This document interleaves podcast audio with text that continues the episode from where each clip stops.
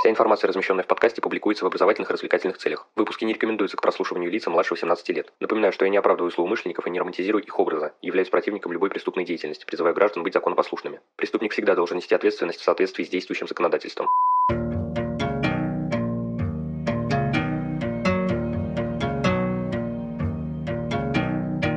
Всем привет, вы на канале Крим One, и сегодня мы продолжаем обзор книги Александра Бушкова «Русский Шерлок Холмс». В общем, без лишних слов, поехали. Прежде всего, к своему стыду хочу сообщить, что в прошлом выпуске забыл упомянуть о традиционном конкурсе. Конечно же, как и всегда при разборе литературы на моем подкасте, проводится розыгрыш одного экземпляра книги. Условия конкурса, как всегда, простые, а шансы выиграть высоки. Поэтому проходим в группу ВКонтакте или Инстаграм и участвуем. Ну а теперь непосредственно к книге. В конце 19 и начале 20 века начали возникать проблемы с дорожным движением. Основным транспортным средством по-прежнему были лошади, и часто их могло понести в буквальном смысле. Однако чуть позже проблемы возникли и с автомобилями. Правил как таковых еще не было, за руль все подряд садились. В общем, закон не успевал за техническим прогрессом. Автор уделил внимание и коррупции. Он описал ряд громких коррупционных преступлений среди полицейских служащих в Москве, Киеве и других городах. Вообще он делит все взятки и поборы на две категории. Сделка с совестью и сделка с самолюбием. Первая подразумевает осуществление полицейским действий или бездействие, которое является злоупотреблением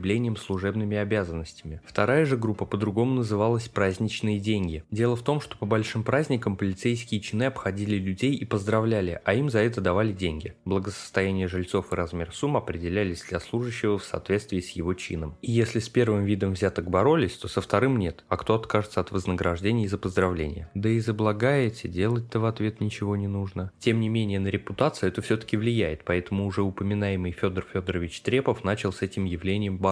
Отчасти все это взятничество было объяснимо не шибко высоким жалованием, да и с финансированием в те годы у полиции тоже проблемы имелись. Впрочем, проблема это почти вечная, выгляните в окно. Появились проблемы и с обеспечением безопасности на железных дорогах. Поначалу думали даже создать отдельную сыскную железнодорожную полицию. Больно уж много преступлений было в этой сфере, а жандармы, которые занимались им, явно не справлялись. Но так она и не появилась. Автор повествует о публичных домах, кои работали очень даже легально, нужно было лишь соответствовать нескольким требованиям. Их могли открывать только женщины от 35 до 60 лет, необходимо было вести финансовую отчетность, содержать в чистоте помещения, проводить медицинское свидетельствование сотрудниц. Располагаться заведения должны были не ближе 150 метров от церквей и учебных заведений. Окна при этом необходимо было зашторивать. Сотрудницам предписано появляться на улице максимум вдвоем, при этом одеваться нужно поскромнее. Описывает автор и сухой закон в начале 20 века, как он протекал и какие последствия для общества имел. Еще во времена Екатерины II полицейские начальники отбирали тех, кто лучше всего справляется с расследованием преступлений, освобождали их от прочих обязанностей и делали сыщиками. То есть отдельные успехи имелись, но все держалось по сути на отдельных людях, что на общей борьбе с преступностью сказаться не могло. Самые известные имена среди таких сыщиков-энтузиастов появились уже в 19 веке. Яковлев, Поляков, Хатинский, Шерстобитов. Отмечу, что про каждого из них мы обязательно поговорим в дальнейших выпусках отдельно. Методы сыщиков XIX века делились на две категории –